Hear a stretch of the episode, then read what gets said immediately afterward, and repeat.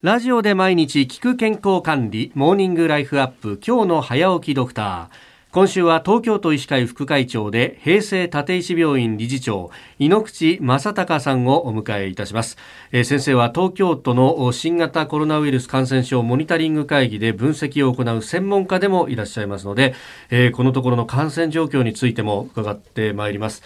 えー、緊急事態宣言が昨日3月21日をもって、えー、解除となりました。まあ、ここまでのね、えー、緊急事態宣言があり、そして延長されということも含めてですね、えー、先生全体としてどうご覧になってますか？はい。あの現在はですねあの緊急事態宣言であの時短の要請とか、まあ、あの不要不急の外出を避けてくださいっていうようなことになりましたよね、あれはまあいわばあのハンマーってやつですよね。はい、でこれで下げ止まった状態になりますので、うん、あのハンマーダンスダンスのフェーズに入っていると思います。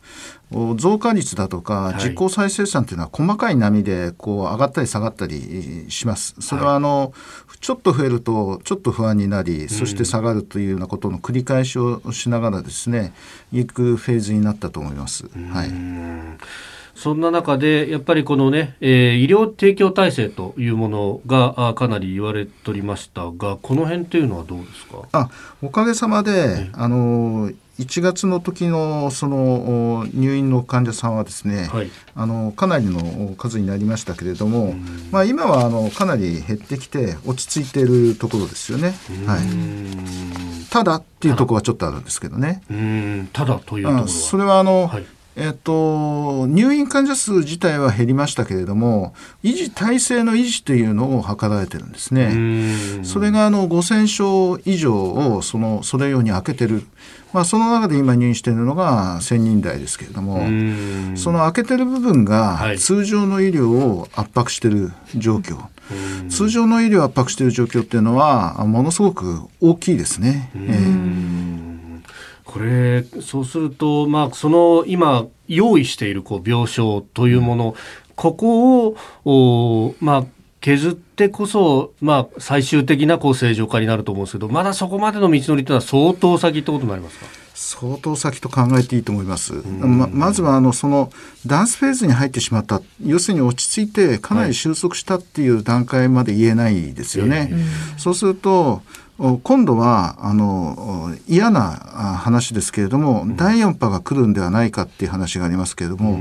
これに関しては相当の可能性を持ってあると思っておかなくちゃいけない、だからそれに備えなくてはいけないんで今のその東京でいうと約5,000床のあのベッドを用意してますけれどもさらにですね、はい、第4波に向けてあのもっとベッドを用意しなくちゃいけないという時期なんですね。だからあのまだまだその通常医療を普通に行える通常状態とでも言うのか、えーえーえー、そういうふうになるのはまだ相当先だと思います。むしろこうベッドを積み増しで用意しとかなきゃなんない。でも当面はそのベッドは空いているということを考えると、これ民間でやってらっしゃる病院の経営者の方々にとってはこれほど頭の痛い問題はないですよね。そうですね。もちろん収入は落ちますよね。うん、で、あのその収入落ちたことによってあのきちんとその国から保証があるかっていうと必ずしもあの全部が全部この満ち足りてるほどの保証が来てるわけではないんですね。それが第一点。それからあの通常医療をすることによって地域で信頼されてるっていう部分がありますけれども、はい、そこのその患者さんとの関係が崩れていってですね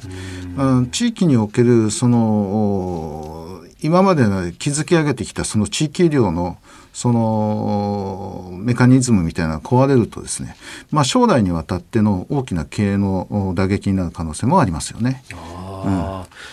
うん、えー今日のこの、まあ、インタビューの中でさまざまあのこの先に向けてという話も出てきました。第4波の話であるとか、はい、まあ、その辺もですね、えー、今週1週間でまた詳しく伺ってい、えー、こうと思っております、えー、東京都医師会副会長井ノ口正孝さんでした。先生明日もよろしくお願いします。はいよろしくお願いします